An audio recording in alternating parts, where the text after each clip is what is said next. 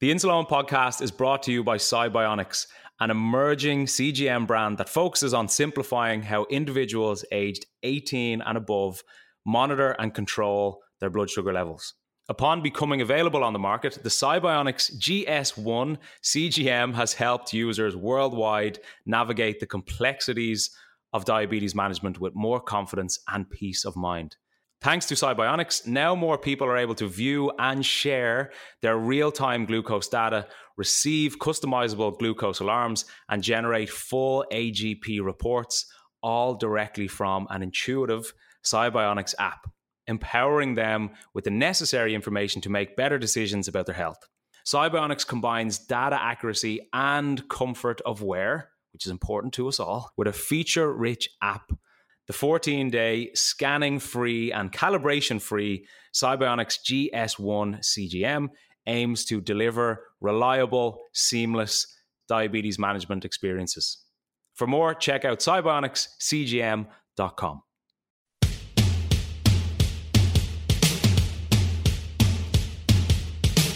This is the Insuleoin podcast, where I, Eoin Costello, try to redefine diabetes. In this week's episode... I was always doing injections, but I would be doing them on the sly. I would never, ever inject in front of anybody. That would always, if I was out in injecting, that would always be in toilets. But before we get into that, everything you hear on the Insuleoin podcast is from my own personal experience. And if you have any worries or issues regarding your diabetes, please contact a medical professional. Now, let's get stuck into this episode. Hey everyone, welcome back to another episode of the Insuleoin podcast, Redefining Diabetes. Hope everybody is well and you are looking forward to this great chat that I have with my next guest.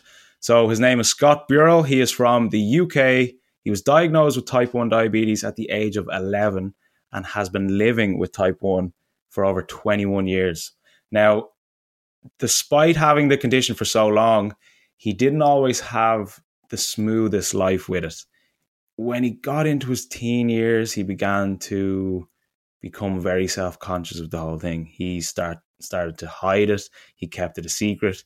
He neglected his diabetes management, which inevitably led to various incidents where he needed medical assistance. So his blood sugars would drop dangerously low. He would pass out. His blood sugars would be high for long periods of time. This went on for a number of years, and there were two turning points in Scott's life where he decided enough is enough. This is something that needs to change. And it did change. So it's inspiring to hear Scott's story from an 11-year-old who went from denying things, avoiding things, pretending like he doesn't even have diabetes, to now somebody who is proudly diabetic, who is running marathons, half marathons, is massively involved with the diabetes community, and has represented his country in the Diabetic European Championships for Futsal. So amazing journey, very inspirational, and I know you're going to get a lot of value from this episode. So enjoy myself and Scott's chat. But let's just jump back 20 odd years ago. How did you know something was up? How did you know you had to go to the hospital? So it was actually the October half term. So this is, I just started secondary school. It was the first half term, end of October. And I was just ill. It's probably the best way. And it got to the stage where I was so bad that I was just laying on the sofa, and usually half term I'll be down the local green in the village playing football with all my mates.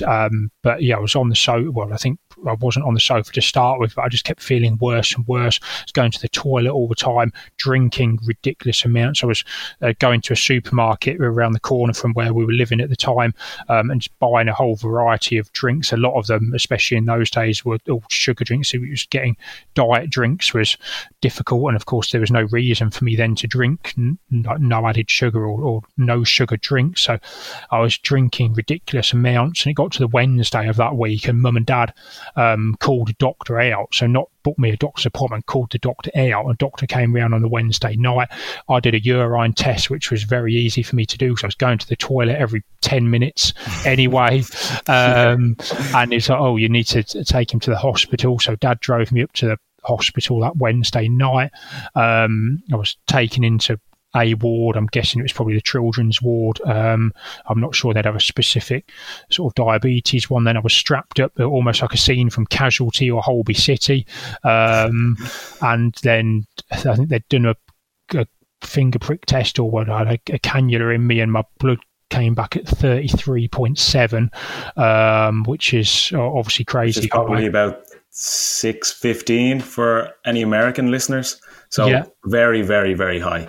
But again, that obviously meant nothing to me at the time. I didn't know anything about diabetes, blood sugar. I was just a 11-year-old kid, so it meant nothing to me. But then they said, "Oh, he's like got diabetes." So then I was on a drip to get my sugar level down. I'd assume I'd have been in DKA at the time as well. But again, obviously, I knew nothing about anything to do with diabetes, so I'm not completely sure on that. And basically, then spent 5 days in hospital, and I left on the Sunday, coming out of insulin and test strips, and obviously there's no CGMs or Libras or anything in those days.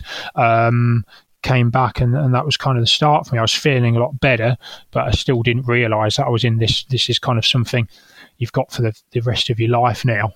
So while you were in hospital, you were there for 3-4 nights.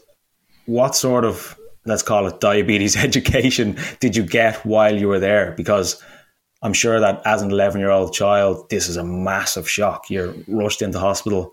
You have all these wires, drips hanging out of you, not exactly knowing what's going on. Have never really even heard of the word diabetes. What were you being told in the hospital to prepare you for when you left the hospital? To be honest, that's hard for me to answer now because I can't remember. There are a few things I remember about really specifics on foods which have always stuck with me. One of them was eating grapes. I remember eating some at the time, and one of the nurses there had said to me, "Oh, you should never eat more than 8 grapes in one sitting because they're quite high in sugar." And I'd sort of said, but if I have a little bit of sugar, is that okay? And that kind of sums up how little I knew then, because of course I know every human needs glucose to live. If you've got no glucose in your system, then you're not going to be very well at all. But I was under this impression that just meant I can't have any sugar, and I didn't really understand the makeup of food then in terms of carbs and proteins and fats and fibers and everything else. So I was really under the impression that I couldn't touch anything with sugar in, which obviously wasn't quite true. I always remember this story about the grapes, and which now sounds a bit silly because obviously technology and insulins have moved on. We can eat pretty much what we like to a certain extent.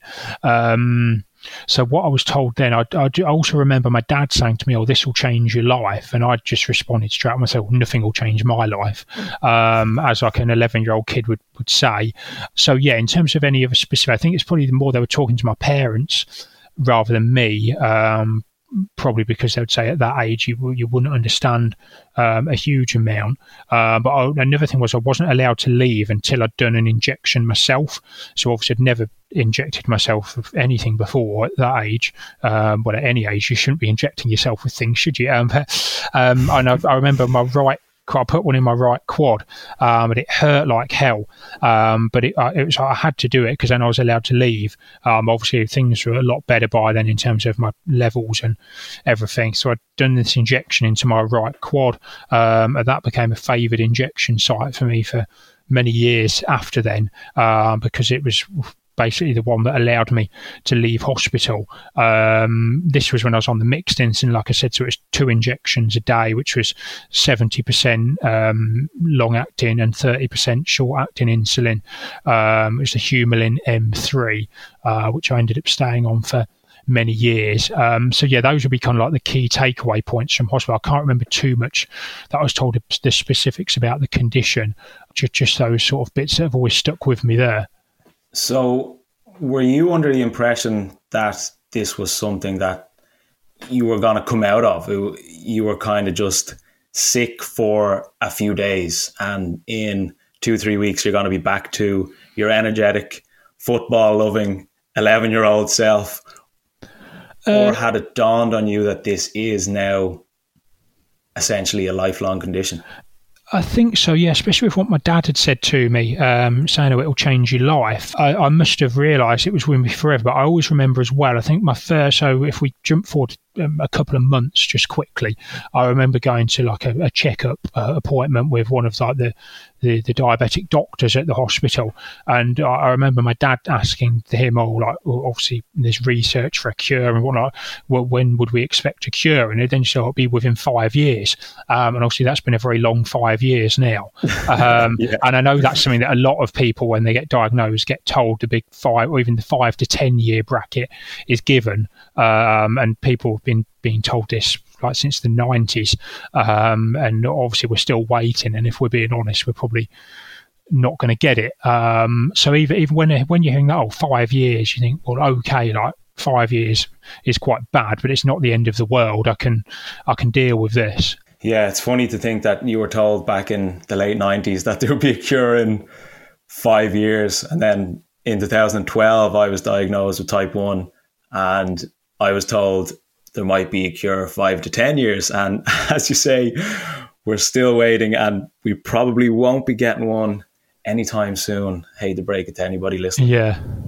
So how did you feel you adapted to this new way of living? Because I'm sure, Scott, as we both know, living with type 1 for so long, it's such a massive part of your day. It's almost like your day fits into your diabetes and your diabetes fits into your day.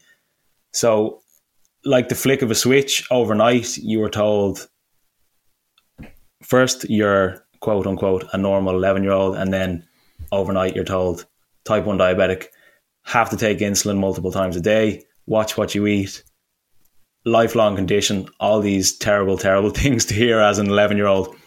How did you feel you adapted to that initially, that lifestyle change? I think initially I was okay. I did what I was told. I was doing the two. It was an injection before breakfast and an injection before your evening meal. Always did my injections. Always tested out. I wouldn't take it. I don't remember, or if I did, it was only for a few weeks or a short period of taking like a blood glucose monitor to school with me. But I didn't need to take an injection pen because I would have breakfast and evening meal at home. So I would do as I was told, in the sense of do my injections, monitor my blood, which I think then they were just sort of saying, oh, test like before you eat.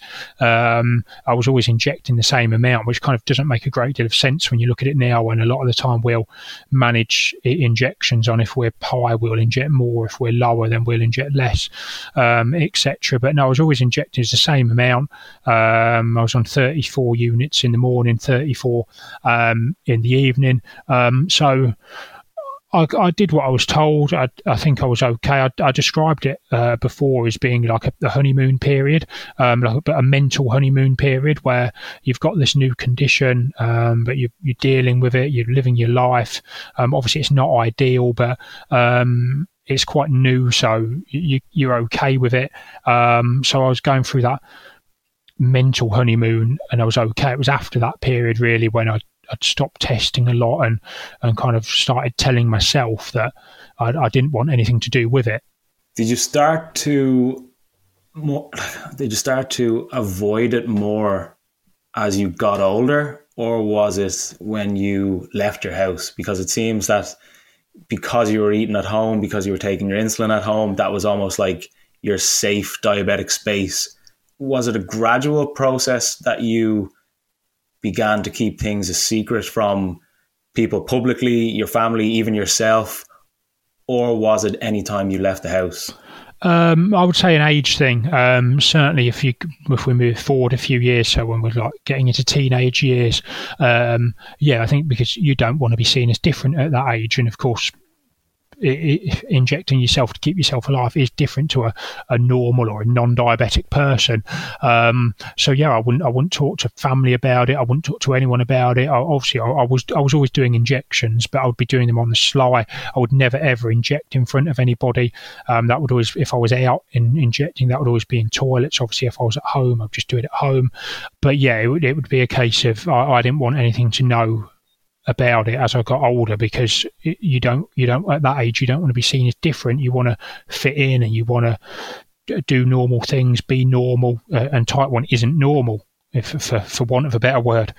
Yeah, I think, and that's something I always refer back to my own circumstances with, because I was diagnosed at 19, and I feel that at that age I was already pretty confident in myself, and I was at that age where I could understand how serious this thing was, and I was old enough to take care of it myself. And I feel that because there's obviously no varied severities of type 1 diabetes, but the circumstances around when people are diagnosed, where people are diagnosed, the age they're diagnosed, can obviously have a significant effect on them mentally and both physically, in terms of whether or not they're managing their diabetes as we all know we should. When I listen to somebody talk about keeping things a secret or avoiding their management, the big thing that jumps out at me is hypos, because as we both know, falling into a hypo is like the worst thing as a diabetic. And yeah, it's a horrible feeling. It takes you, depending on how low you go, can take you a couple hours to kind of get back to how you feel normally. Because you were hiding it in a way, had you any severe hypos as a result of that? Yeah.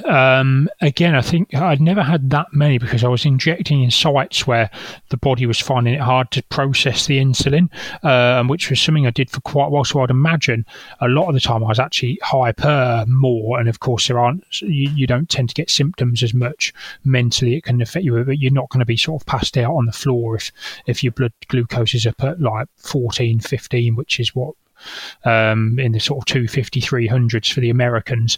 You can, hypers are less visible than hypos, and I think I'd had more hypers in that age, but there were certainly hypos where I've had a couple of ambulances called, unfortunately, which is completely my own fault, or others where I've had like mum and dad putting the rubbing the glucogel in the inside of my gums and on my cheeks, on the inside, to get it into the system, and yeah, that would come from me not testing and not wanting to take awareness or ownership of it myself.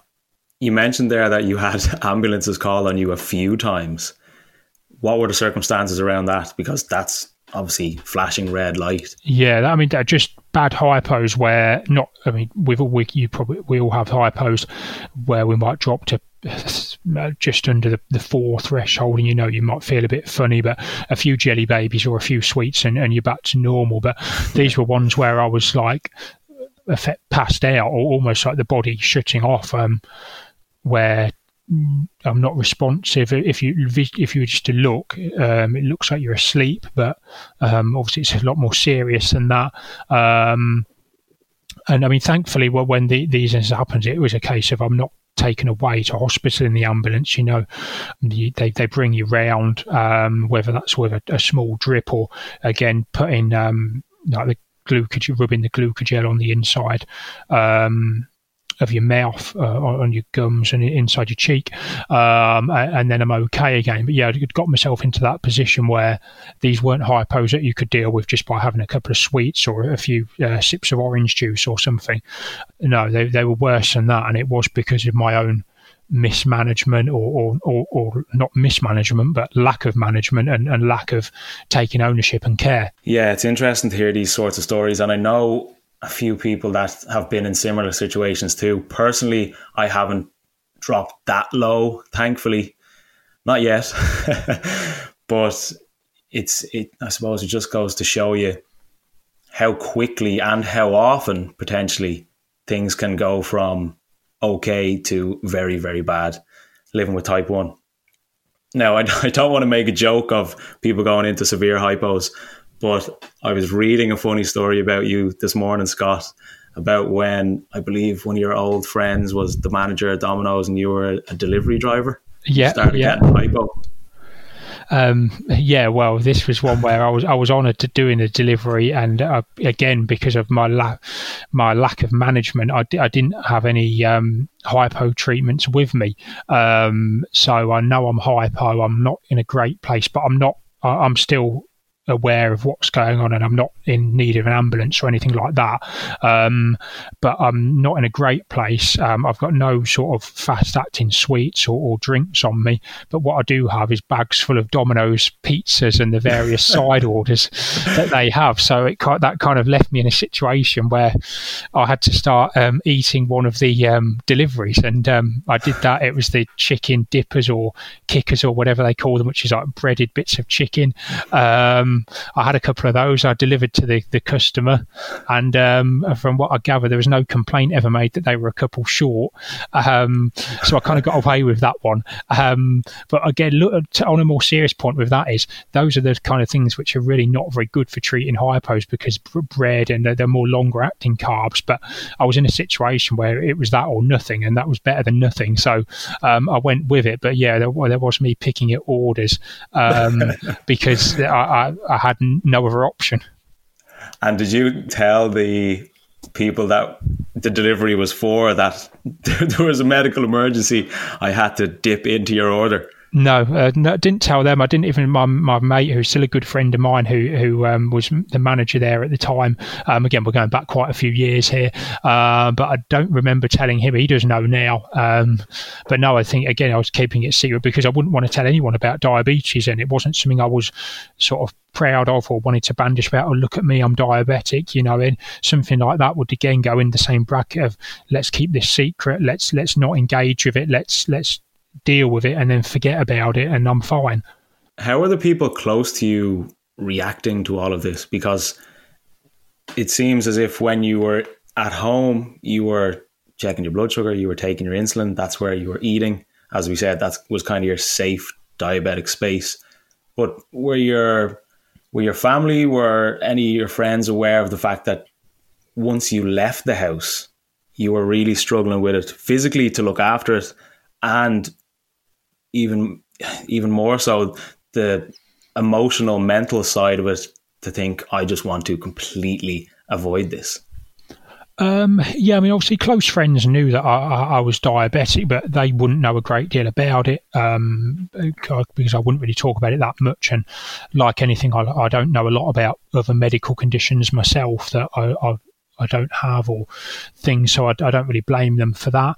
So they were always aware that I was diabetic, and a lot of the time, not a lot of the time, but when I was having hypos, they would often just say to me, "You need some sugar." That would just be a line of, "You need some sugar," and I would know that I would, but I would say, straight away, no I'm fine, again, because I don't really want to engage with it, I don't want anything to do with it. But that would just be a complete lie, because I'd know I would need some sugar. Again, it was like what you'd call a mild hypo. I'd probably slurring some words a little bit, maybe looking, sometimes your eyes go a bit funny, just things like that. But I was still aware of what was going on around me and that, and I would always go and have some just on the sly, because I wouldn't want to make a big deal about it or engage with it. So yeah, friends would know what was happening, and yeah, sometimes I'd have these mild hypos, which aren't the end of the world, and I would deal with them in secret as much as I could.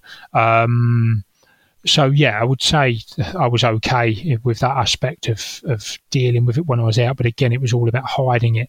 You know, I wouldn't want to be telling people, or I would not want to be seen doing an injection. I would always do my injections when I was eating, i.e. the breakfast and evening meal, if I did happen to be eating out one time, if I was at a friend's or something. So I'd always be doing my injections. But again, I would be in a toilet, I would be somewhere where no one else would see me, because it all goes back to this thing was, I'm hiding it. I don't want anything to do with it. I don't want to know about it myself, let alone other people know I've got it. What I'm interested to hear about now, and it seems as if a lot of people who are diagnosed earlier in life, it's quite often to go through that phase of denial, or just trying to completely avoid their management, pretending like they don't have it.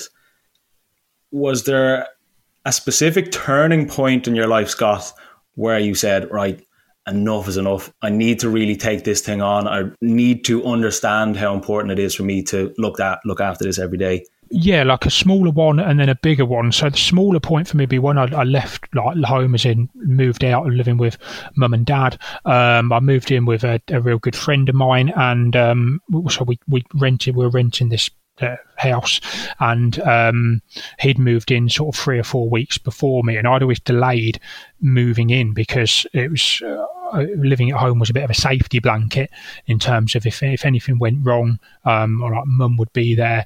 Want to say anything went wrong if I've had a hypo or anything like that. And it was a bit of a running joke with my friends because obviously we needed to buy some furnishings for this house, and I had to buy a bed, and I was really, really delaying buying a mattress, and obviously without a mattress you can't really live somewhere.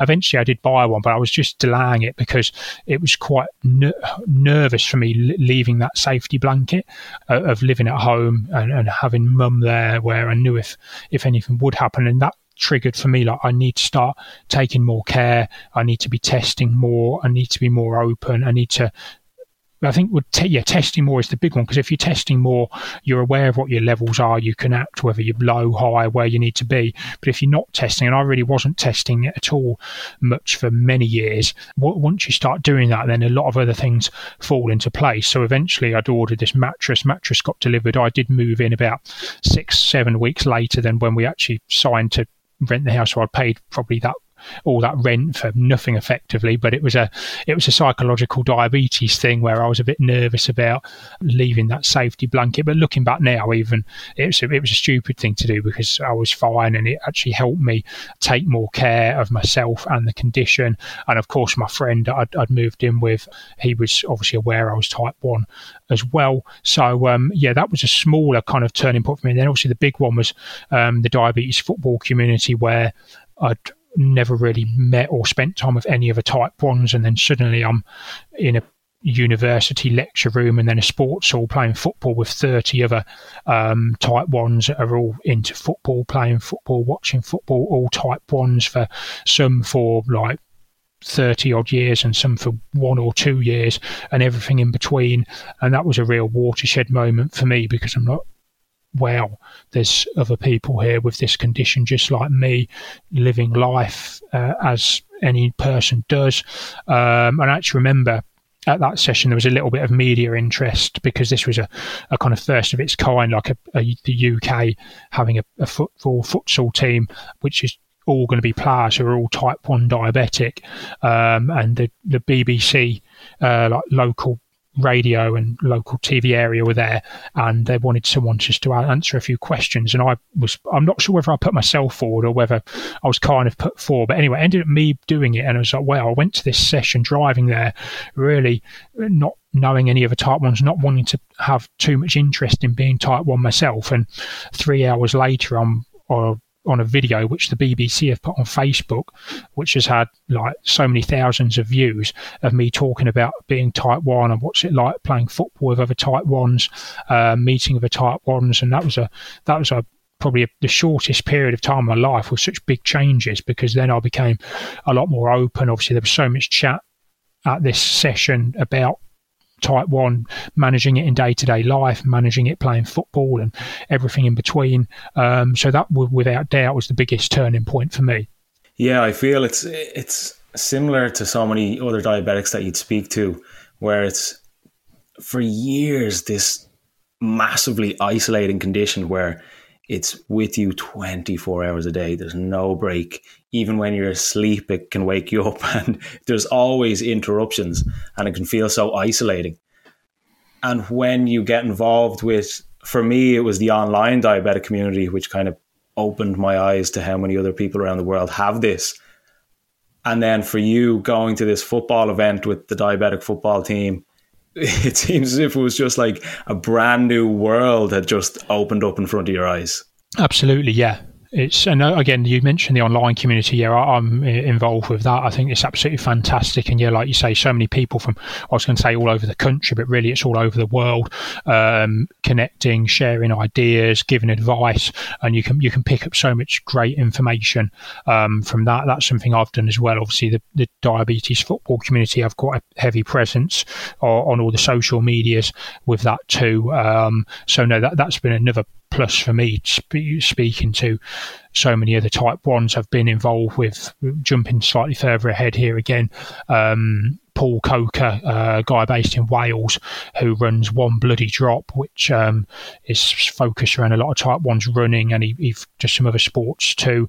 But that's another great community. So, yeah, I think there's so many of these, some would say quite niche online communities related to Type 1, but there's so many different ones of them. There's probably something that a majority of people listening to this now would be able to say, well, I'm interested in this, I'm interested in that. And you can join one of these communities and find out so much information about managing Type 1, which, without sounding over the top, is going to improve and enhance your life.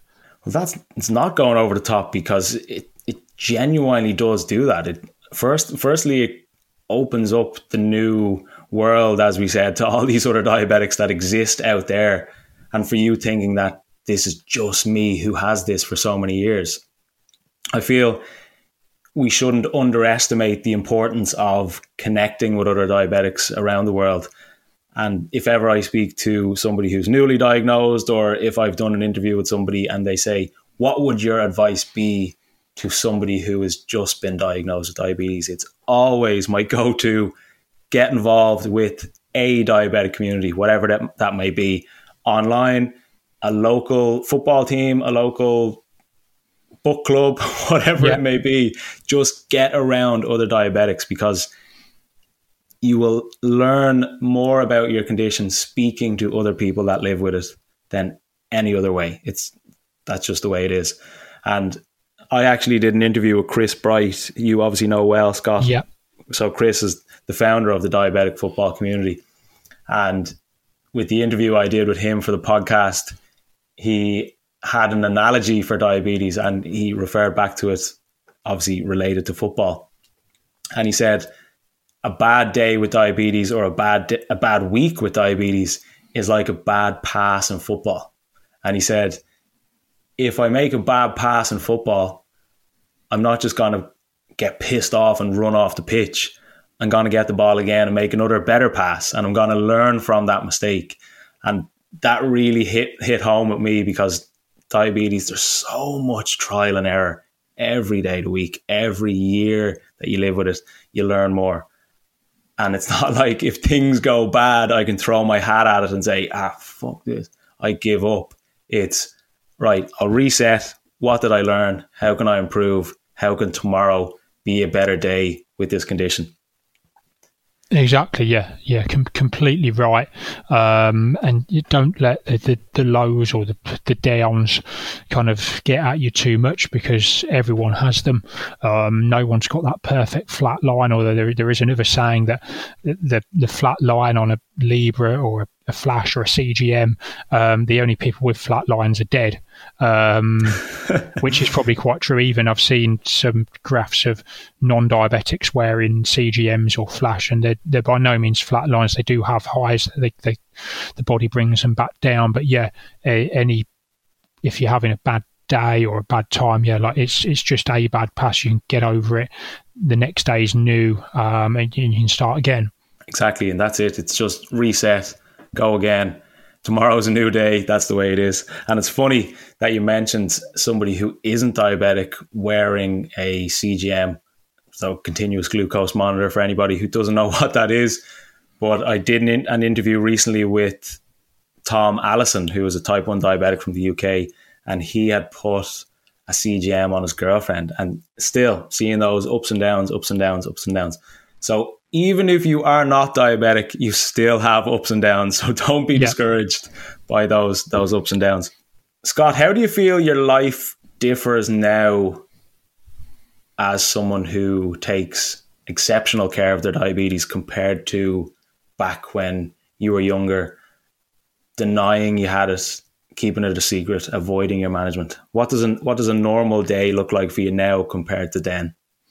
For sure, you feel a lot more in control. So, I mean, I've had times before, going back quite a few years, where I would see waking up in the morning as a result, because I thought there'd always be a higher chance if I had a bad hypo during the night and you're asleep, then you could be in a real world of bother. But now, and obviously the advancement in technology, like you mentioned, CGMs, flash glucose monitoring, or the alarms connected with that, you're so much more aware, which is obviously a massive boost mentally for you. But yeah, for me, taking more care has made me feel better for sure. I feel like I'm in more control. I know what its glucose is doing. I've learned more about the condition and what eating certain types of foods or not eating them can kind of do to the body. So fundamentally, it's made me happier for sure. Being more open and honest and happy to talk about it with people. I'll inject anywhere now. I've injected on like the busy tube platforms in London or where. And I think if I look back, if 10, 15 years, I would never even contemplate doing it. I remember doing an injection at one of the England games in Wembley Stadium, and a work colleague I was with at the time was saying, "Well, look now, you've injected in front of 56,000 people effectively," which was kind of true. And yeah, years ago, I would never have even considered. I would not want to inject in front of one or two people, let alone on a busy train platform or a sports stadium or anything like that. So I think overall it's made me feel happier and more in control. And yeah, compared to going back all those years, control and happiness would certainly be the big two differentials. Yeah, they seem to go hand in hand. Even personally, if I'm having a really bad diabetic day now or in the past, it's tough to be as happy as you can be when you're fighting the highs and the lows, both physically and mentally. It's interesting that you say you injected in front of 56,000 people. And I know that you mentioned the BBC interview previously, and it has about 9,000 views. But were you checking your blood sugar live during that interview? I think I read that this morning. Yeah, so that was quite a funny thing because so whilst that was going on, and this was before I was on any like CGM or flash, so I was doing a finger prick test, and that came back at 1.8.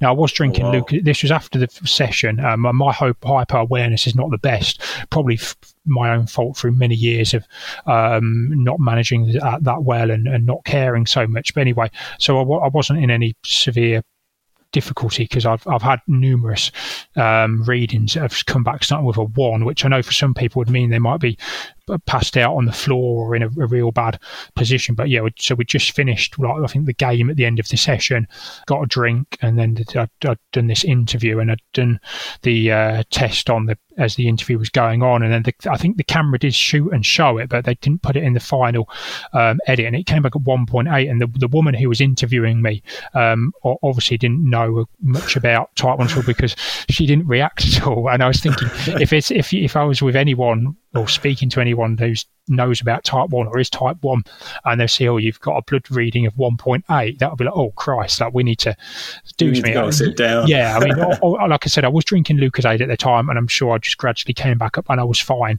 But yeah, my hyper awareness is not the best, and that was a good example of it there, because I think the interview actually I come across quite well, and it's quite interesting now. I'd done that whole, let's assume I'd done the whole thing with a score of under 2, which even for the Americans is, oh, what's that, about 25, 30, something like that. It's very low. Around 30s, yeah. So yeah, that test I did during that interview came back at 1.8 mmol. So did you try and play it off as if nothing was happening because you're on live TV or you're being recorded live, and 1.8 is very low. If I have 1.8, I'm going to hit the floor pretty soon. So did you just play it off as if everything was fine? I think so. Yeah, I think I just sort of repeated it, right? Because she'd obviously asked what I was doing, so I'd said also obviously prick your finger, like squeeze like a small drop of blood out, put it on the test strip, and then you give it sort of 5-10 seconds, and then it brings up your reading on the machine, and obviously it'd come up and it's at 1.8, and I think I just go 1.8 and just continued answering the questions, and yeah, like not a lot had really happened. And I felt okay, and obviously, like I said, I was drinking Lucozade, so I wasn't in any severe difficulty or anything. And I'm sure the Lucozade, and usually after a session like that, like if you're getting a a burst of glucose from the liver after any sort of hard exercise is what tends to happen. You can often soon have a high after that. So I'd imagine I went high quite quickly after. But yeah, I think just during the interview, I kind of carried on as normal, really. And the interviewer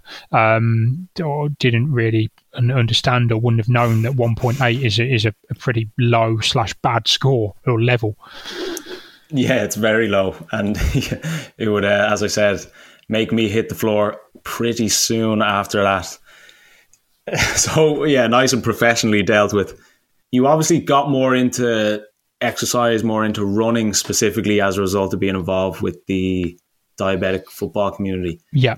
And as we both know, regular exercise is going to have just a massive impact, beneficial impact on your blood sugar levels throughout the day and throughout the week. How do you, and I suppose it can be difficult for people to exercise with diabetes because sometimes it can be complicated, trying to fight highs, trying to fight lows, knowing when to take insulin, knowing what type of food to have before and after.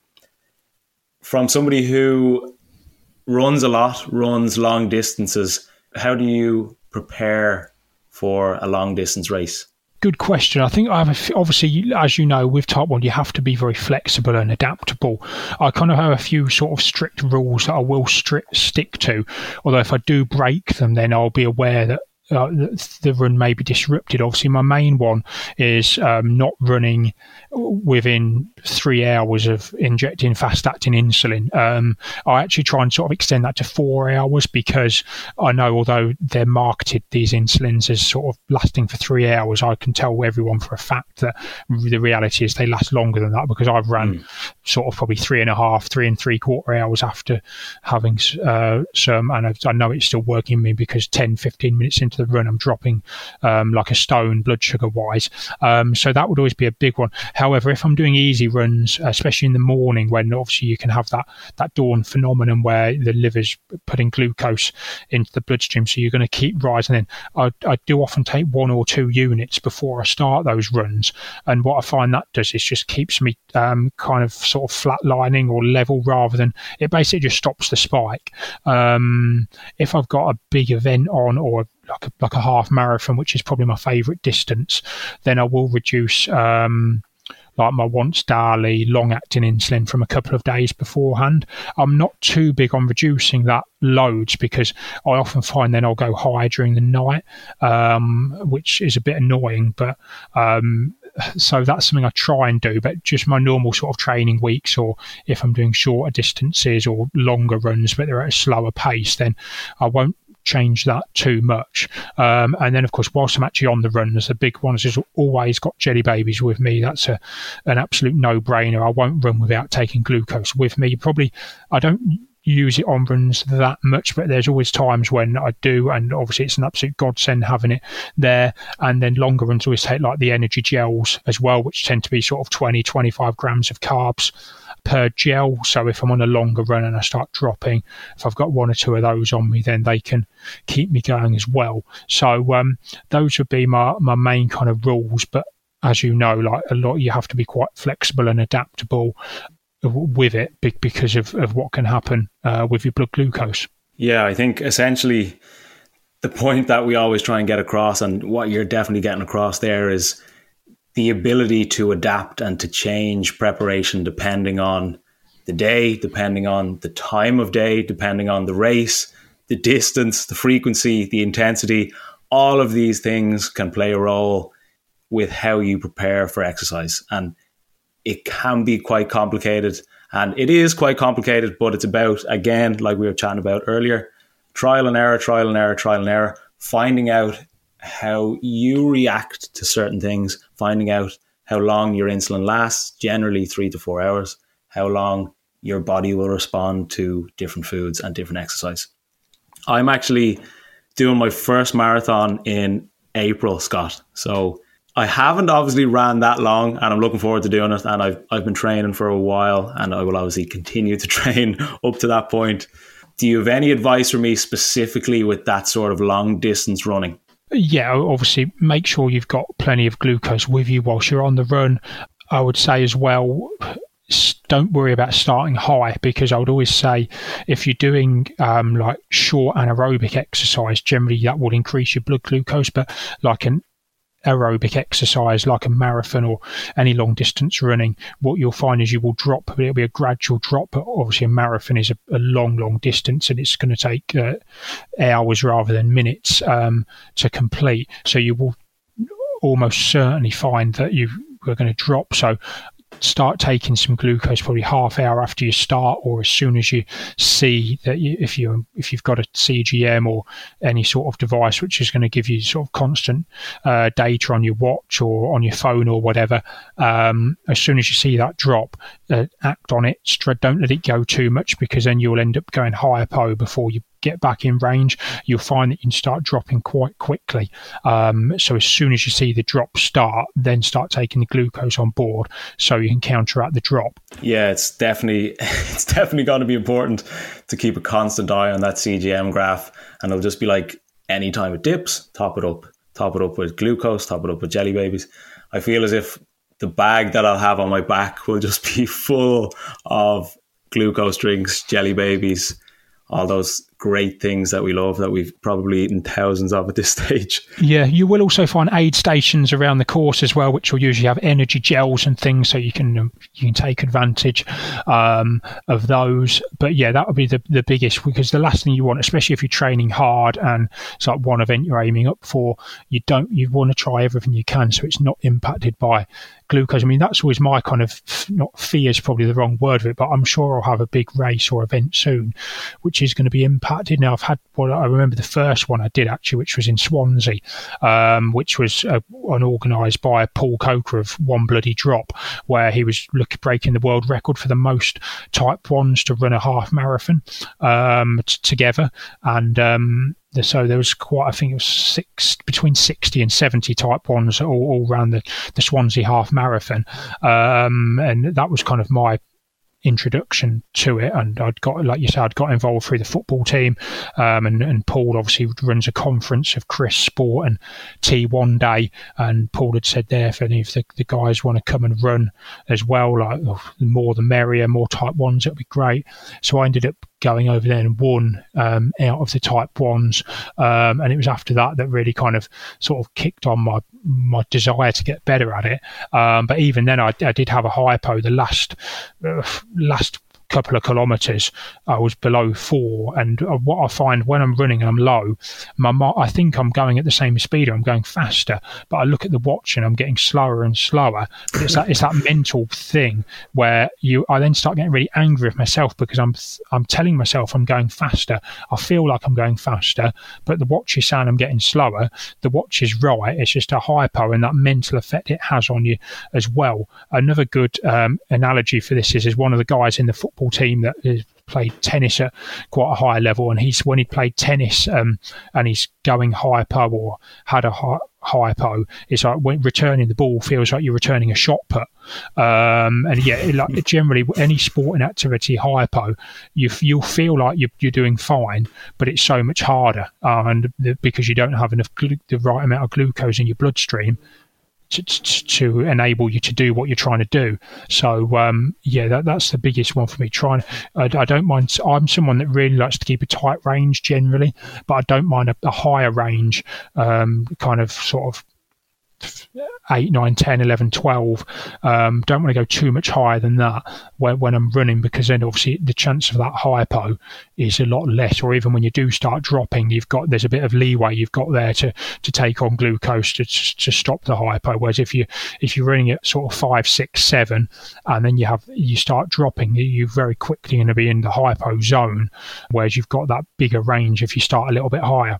Yeah, that's always my go-to start position is, number one, no fast-acting insulin on board if possible, and then start in the higher range so that inevitably your blood sugar is going to come back down, but when it starts to drop, it's longer for you to start feeling the hypo, so you're not putting yourself in danger. Coming into the new year, Scott, it's definitely been a strange year, as we both know. We were talking about it for a good while before recording this podcast. But what's next for you? What are you excited for the new year? Well, I think getting some normality back in the world would be a great start. Running by, well, hopefully there'll be a Dire Euro again, which is the like the European Football Championships for Type 1s. Obviously, like everything else this year, it was cancelled this year, but it'd be great if that's about even getting some sessions back on with the team would be great, because there's a lot of good friendships that have been made there. And obviously this year, we've not been able to meet up or hold any sessions for obvious reasons. Running-wise for me, a lot of races I was going to do this year, I'm hoping we'll go ahead next year, so it'd be good to do those. So this kind of showpiece event for me is London Marathon in October, so hopefully get myself in some decent shape for that and see what I can go round in. Might see you there, depending on how the training goes.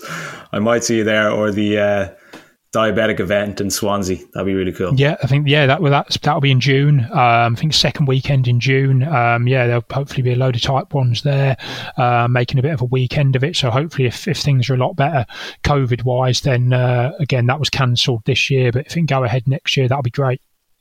Absolutely, fingers crossed. Last question, Scott, before I let you go. I always like to ask my guests this question to finish on a positive note, I suppose, to quickly reflect on their own personal journey with diabetes up to this point, and you certainly have had an interesting one. If you had the opportunity to thank diabetes for something, what would that be? Probably making me more resilient as a person. Certainly what I've been through with it, I feel it's made me stronger, because I don't think I would have had any, would hope I've not have had anything else in my life that would give me those feelings and experiences to make me stronger. So that, and the opportunities that it gave me with the whole football and the futsal thing, like representing the country, the national anthem playing, and all of us there, it stood like just before kickoff singing it. I never thought I'd have that would ever happen to me, that I'd be representing the UK and singing the national anthem before a sporting event that I was playing in. So those would be the main things, really. Yeah, I love that. You've certainly come a long way from a young teenager denying that he has it, keeping it a secret, to now speaking on my podcast, speaking on other podcasts, representing your country internationally for a diabetic football team, and now all the running you do as a result. So I love it. Keep doing what you're doing, and hopefully I will see you at the start line of a big race someday, yeah, Scott. Hope so. Thanks a million for coming on. Cheers. Thank you. Take care. Thanks again so much for listening. We really appreciate you listening to all these episodes. And if you are getting good value from them, which I hope you are, and I assume you are because you're listening, please rate, subscribe, and review, because the more that is done, the more diabetics we can reach, the more we can build this diabetic community, which is our goal, to help as many people as we can out there. Because as you know, as much as I know, diabetes is not an easy condition to live with. And the more you know about it and the more involved you feel with other people, the easier it is to manage. So again, really appreciate you listening. Have a fantastic week. Chat to you soon. Take it easy. Good luck. See you after. Goodbye.